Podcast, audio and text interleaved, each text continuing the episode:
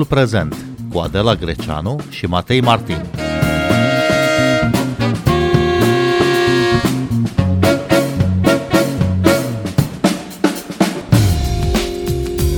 E Ziua Internațională a Libertății Presei.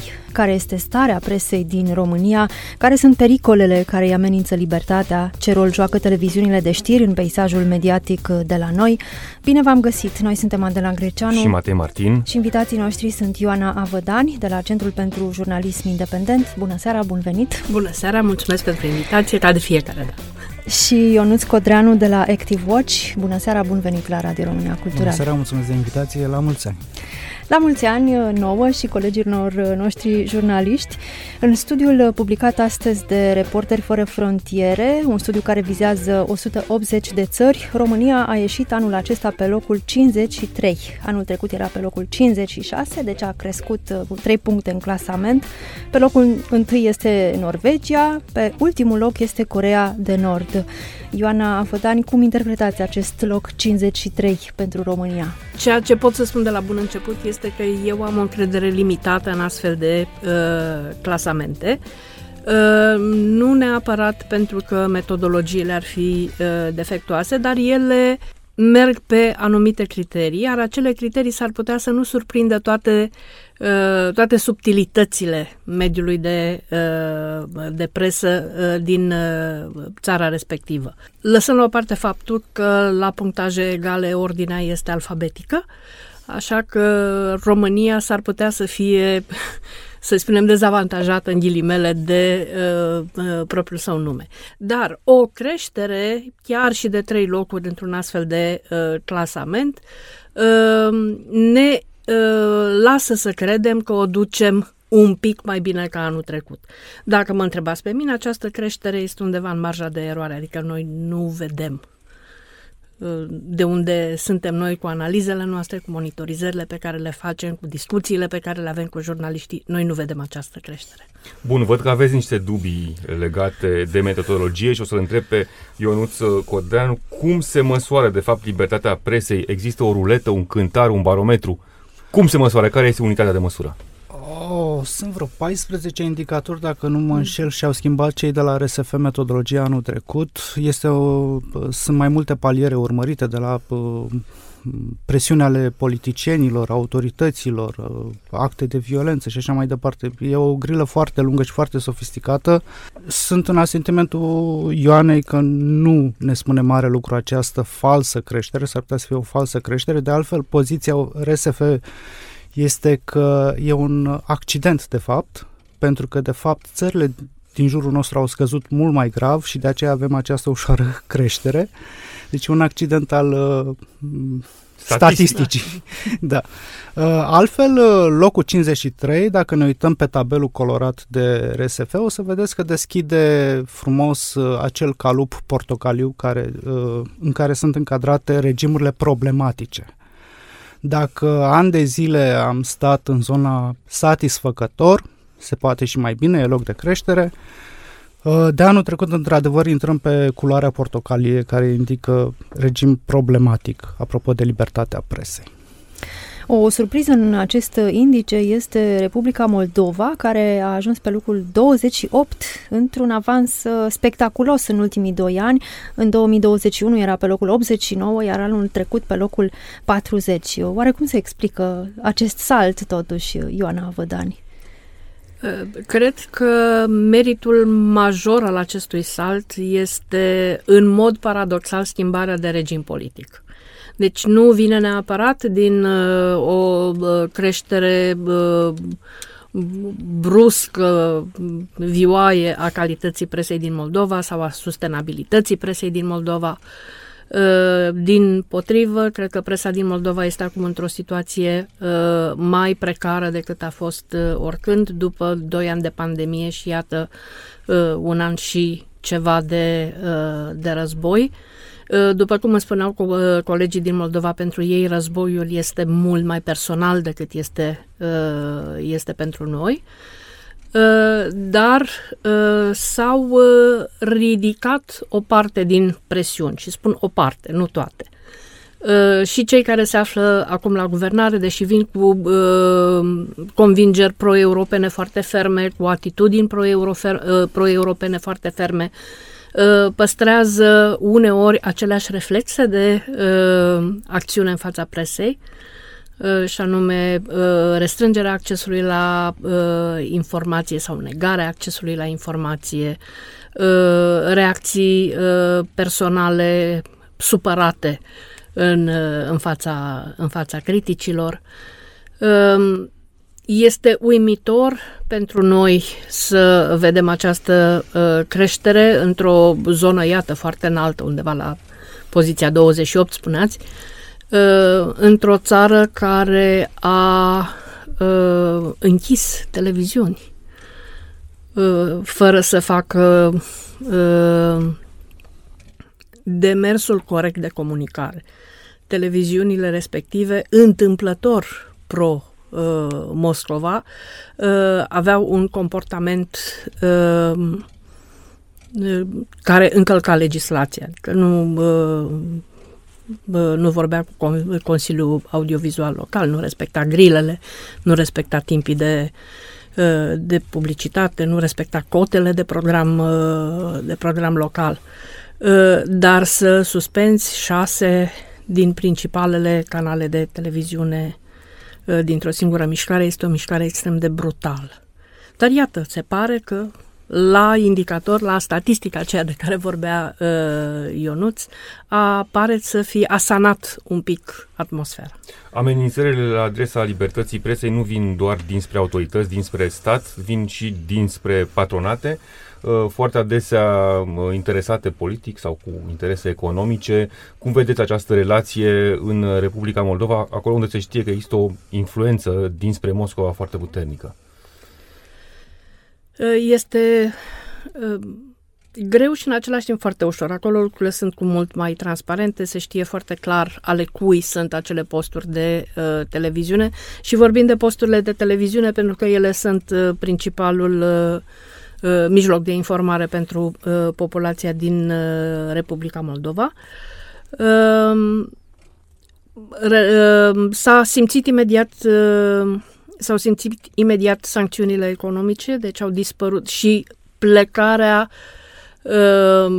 oii de mulți de la guvernare. Acești oligarhi aveau relații foarte strânse cu statul, inclusiv prin intermediul acelor mecanisme economice de care vorbeați.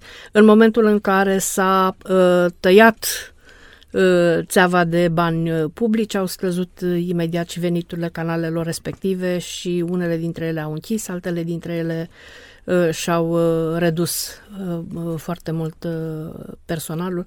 Dar mecanismul nu este străin, nu ne este străin nici nouă. Se întâmplă fix același lucru și în România.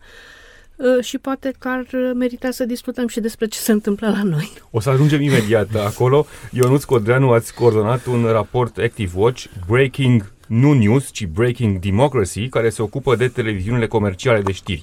De la noi, întâi de toate să privim un pic acest peisaj mai larg al televiziunilor de știri. Avem așa Realitatea TV, România TV, Antena 3, CNN, B1 TV, Digi24, Euronews și TVR Info. Am numărat 7 posturi de știri. Și Prima News? Prima News, iată, mai nou venită și aceasta. Aș spune că telespectatorii români sunt actiați după știri. Nu știu, e mult, e puțin? 8 posturi de știri în flux continuu? Stăm cu această întrebare de mai mulți ani, pentru că vorbeam cu parteneri și colegi din alte țări similare ca populație, care nu aveau nici măcar un post de știri, specializat de știri, dar rămite așa inflație cum experimentăm acum în România. Și da, este un animal curios această instituție numită post de știri, pentru că dacă ne uităm pe audiențe, până la urmă se adresează unor audiențe oarecum stabile. Nu sunt creșteri sau scăderi spectaculoase în această zonă și clar avem niște playeri, niște jucători care țin primele două locuri, Antena 3, România TV și Antena 3, și abia după aceea vine restul de posturi și așa mai departe. Și da, este o întrebare legitimă. Avem noi acces la atât de multă informație și care este rolul lor în ecosistemul media, câtă informație primim, pentru că cel puțin și cumva ne legăm și de subiectul finanțării, presei și așa mai departe. Sunt 8 posturi de știri pentru 1 milion de telespectatori care urmăresc constant și cred că am fost generoși. Cred că am fost generoși când am făcut această estimare. Până la urmă vedem că sunt probleme societale, subiecte de interes public major care cumva nu ajung spre public. Nu... Și vedem că este o agendă cumva atent controlată și precaută. Asta ar fi și întrebarea, Ioana Avădani, mai multe posturi de știri înseamnă și mai multă diversitate? Acesta este unul dintre punctele pe care vreau să-l fac. Cel de-al doilea este legat de costurile televiziunilor de știri. Dacă ne uităm la cum arată programele acestor televiziuni de știri, o să vedem că ele sunt doar pe jumătate știri, restul sunt dezbateri, talk show-uri și alte formate care sunt de fapt de opinie, așa că eticheta de televiziune de știri este, să-i spunem, doar parțial acoperită, exagerată, ceea ce creează o confuzie gravă în mintea telespectatorului, care crede că a auzi opiniile unor comentatori este egal cu a primi știri. Dacă ne referim strict la programele de știri, la jurnalele de știri, o să vedem aceleași știri repetate în buclă, de la oră la oră, ba chiar și de la zi la zi, și facem știri din orice, de la accidente de circulație, la incendii de gospodării domestice, mult meteo în perioada aceasta. Da. Mult meteo, o îngrijorare, permiteți-mi să spun personal, o consider ipocrită pentru soarta agricultorului român sau pentru soarta muncitorului român, o inconsecvență în linia editorială, sau de genul odată ne răsculăm împotriva săracilor care nu vor să muncească, după care ne răsculăm împotriva, în ghilimele, bogaților care iau salarii prea mari, sau în alte zone o consistență a ideilor care, sau a unor teme care sunt din nou scoase și vehiculate și susținute, care pentru un ochi exersat semnalează de departe cu stegulețe roșii o anumită agendă editorială și un anumit parteneriat cu alte instituții din afara cercului editorial. Da, și mai vine această problemă a finanțării de care vă aminteați mai devreme, Ioana Avădani. 8 posturi de știri, bine, unul este TVR Info, este un post public, face parte din postul public, dar celelalte 7 sunt private, sunt comerciale. Asta voiam să spun în momentul în care spunea Ionuț, le număra pe degete. Televiziunea de știri este scumpă. Producția de știri este scumpă. La modul la care arată piața românească în momentul de față, nu poate susține 8 televiziuni de știri. Și atunci stai și te întrebi care este de fapt gândirea economică din spatele existenței acestor posturi, iar răspunsul avem undeva în preistoria canalelor de știri. Cred că primul a fost Realitatea TV, care avea o audiență de 2%, dar erau cei 2% de la vârf. Ideea nu este neapărat să faci multă audiență, ci să ai impact asupra agendei politice. Bun, spuneați mai devreme că această denumire post de știri, televiziunea de știri, e ușor exagerată sau, mă rog, nu acoperă în totalitate ce se vede pe ecran. Era o vreme când pe Facebook erau distribuite știrile de la TV, acum pare cumva că este invers. Televiziunea difuzează sau distribuie ce se întâmplă pe Facebook, e o modalitate ieftină de a face televiziune până la urmă și știri. Ionuț Codreanu. Din nefericirea asta am constatat și noi în ultimii ani cum comportamentul editorial s-a dus spre zona de social media.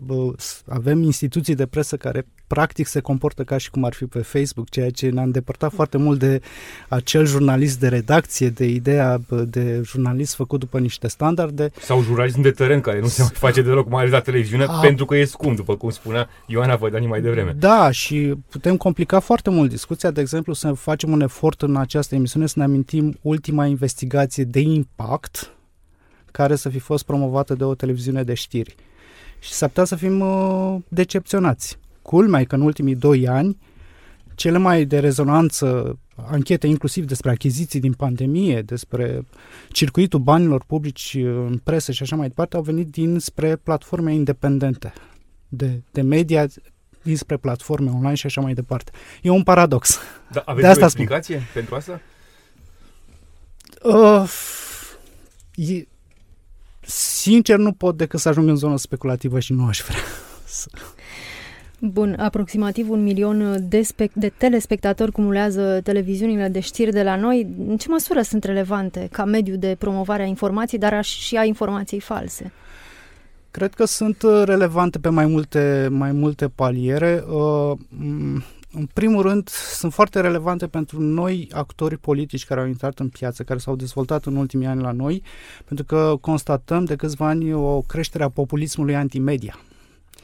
Și dacă stăm așa să ne uităm pe internet, cum reacționează publicul când spune toată presa e coruptă, toți sunt la fel, nu mai am încredere în nimeni, de fapt oamenii evocă de fiecare dată niște actori din aceștia, din zona televiziunilor de știri, adică este o confuzie la nivel de industrie, de piață, din cauza unor comportamente atipice, neprofesionale pe alocuri.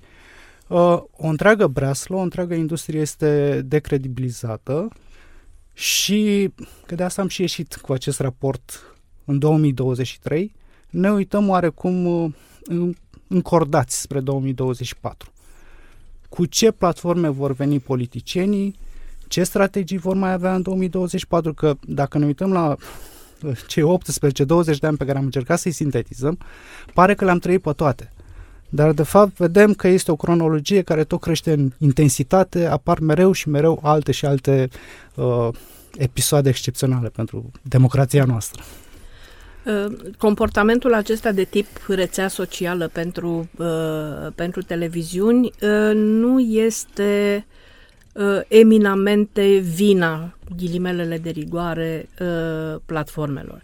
Suntem într-o perioadă în care consumul principal de informație este pe platforme mobile, pe telefoane în special și în capsule foarte mici și din punctul acesta de vedere platformele, rețelele sociale sunt vehiculul perfect pentru acest lucru. Studiile arată că cititorul mediu de știri nu citește decât ceea ce se numește, inclusiv la nivelul Comisiei Europene, un snippet, adică titlul, probabil prima frază din știre, lead-ul știrii, eventual imaginea și legenda imaginii. Ca atare este fix volumul de informație care intră pe rețelele sociale. Am avut un prim indiciu că lucrurile se vor schimba când în urma protestelor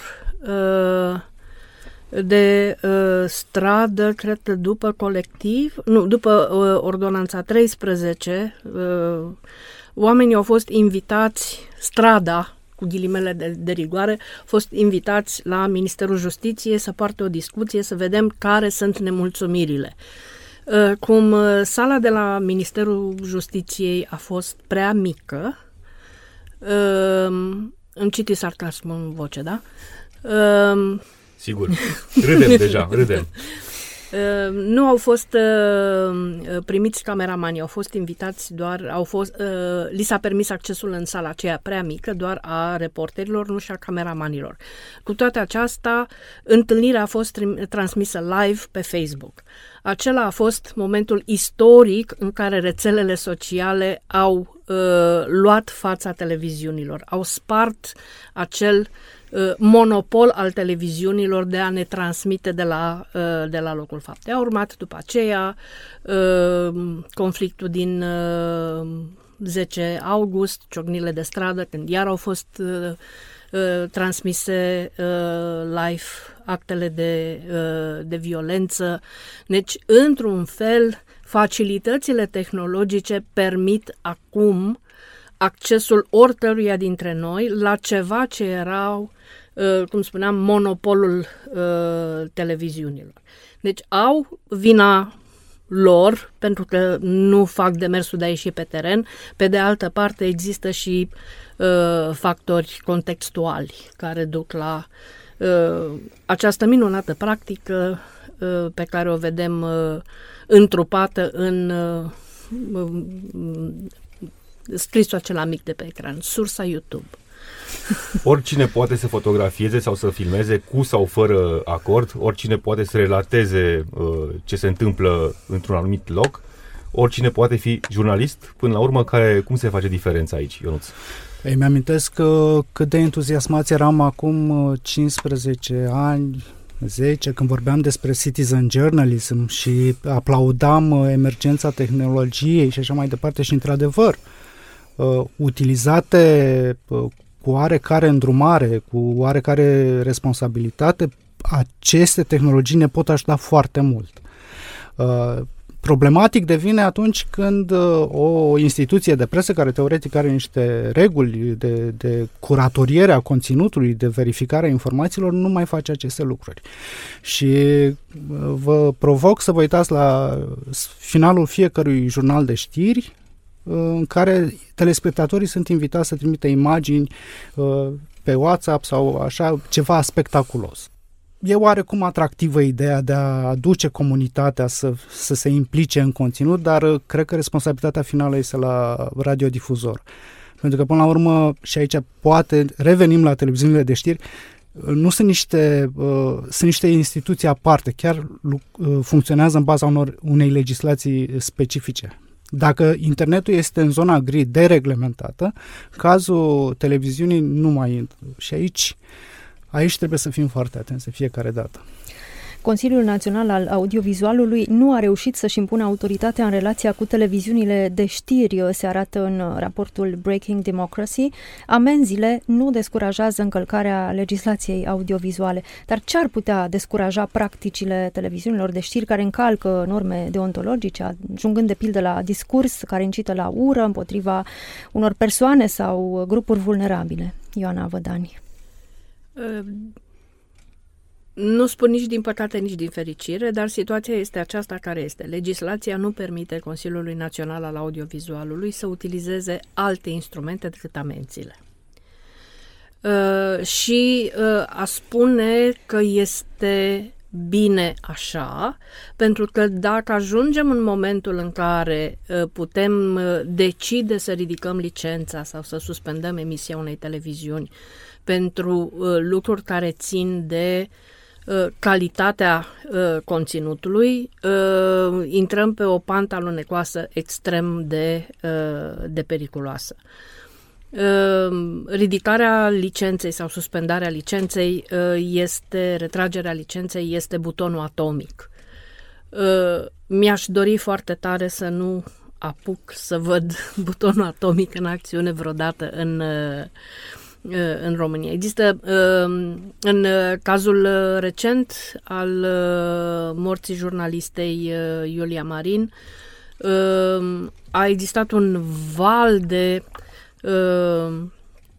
indignare din partea publicului, care a cerut ridicarea licenței pentru postul România TV. Genul acesta de furie populară ne arată pe de-o parte că oamenii devin sensibili la conținutul de televiziune, pe de altă parte ne arată și cât de periculoasă poate fi genul acesta de furie și cât de bine este să avem acea legislație care nu permite ridicarea decât pentru încălcări foarte grave, de gen terorism, incitare la violență, la război și așa mai departe.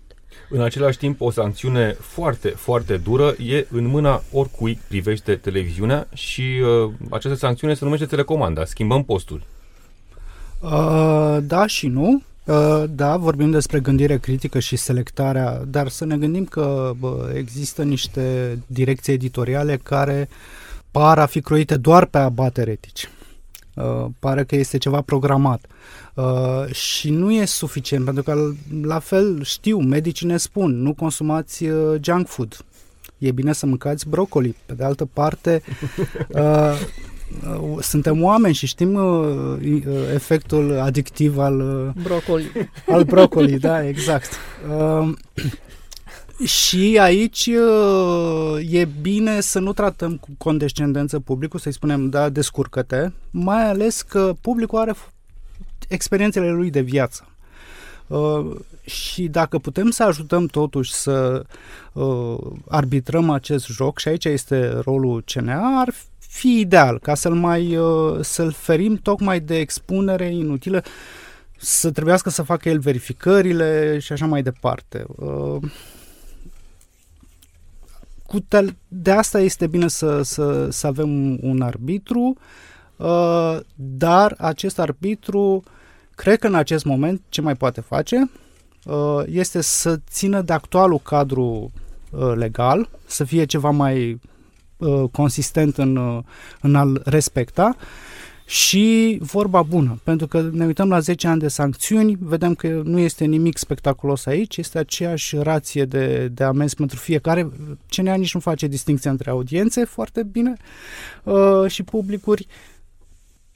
Poate cu vorba bună și poate mai multe dezbateri. Apropo de rolul CNA de garant al interesului public și de promotor al educației media în societate, adică putem gândi niște discuții mai tehnice. Biciul și broccoli, ca să nu spun biciul și morcovul. Exact. Mai este un aspect aici. Noi putem să decidem, noi aceștia 5, putem să decidem că nu ne mai uităm la posturile respective, numai că audiența se măsoară pe niște dispozitive care se numesc people metre. Dacă oamenii cu people metre în casă se uită la acel post, noi 2 milioane putem să nu ne uităm, nu contăm. Ioana Avădani, Ionuț Codreanu, vă mulțumim că ați venit astăzi de Ziua Internațională a Libertății Presei la Radio România Cultural. Noi suntem Adela Greceanu și Matei Martin. Ne găsiți și pe platformele de podcast. Abonați-vă la Timpul Prezent pe Apple Podcasts, Castbox și Spotify. Cu bine, pe curând!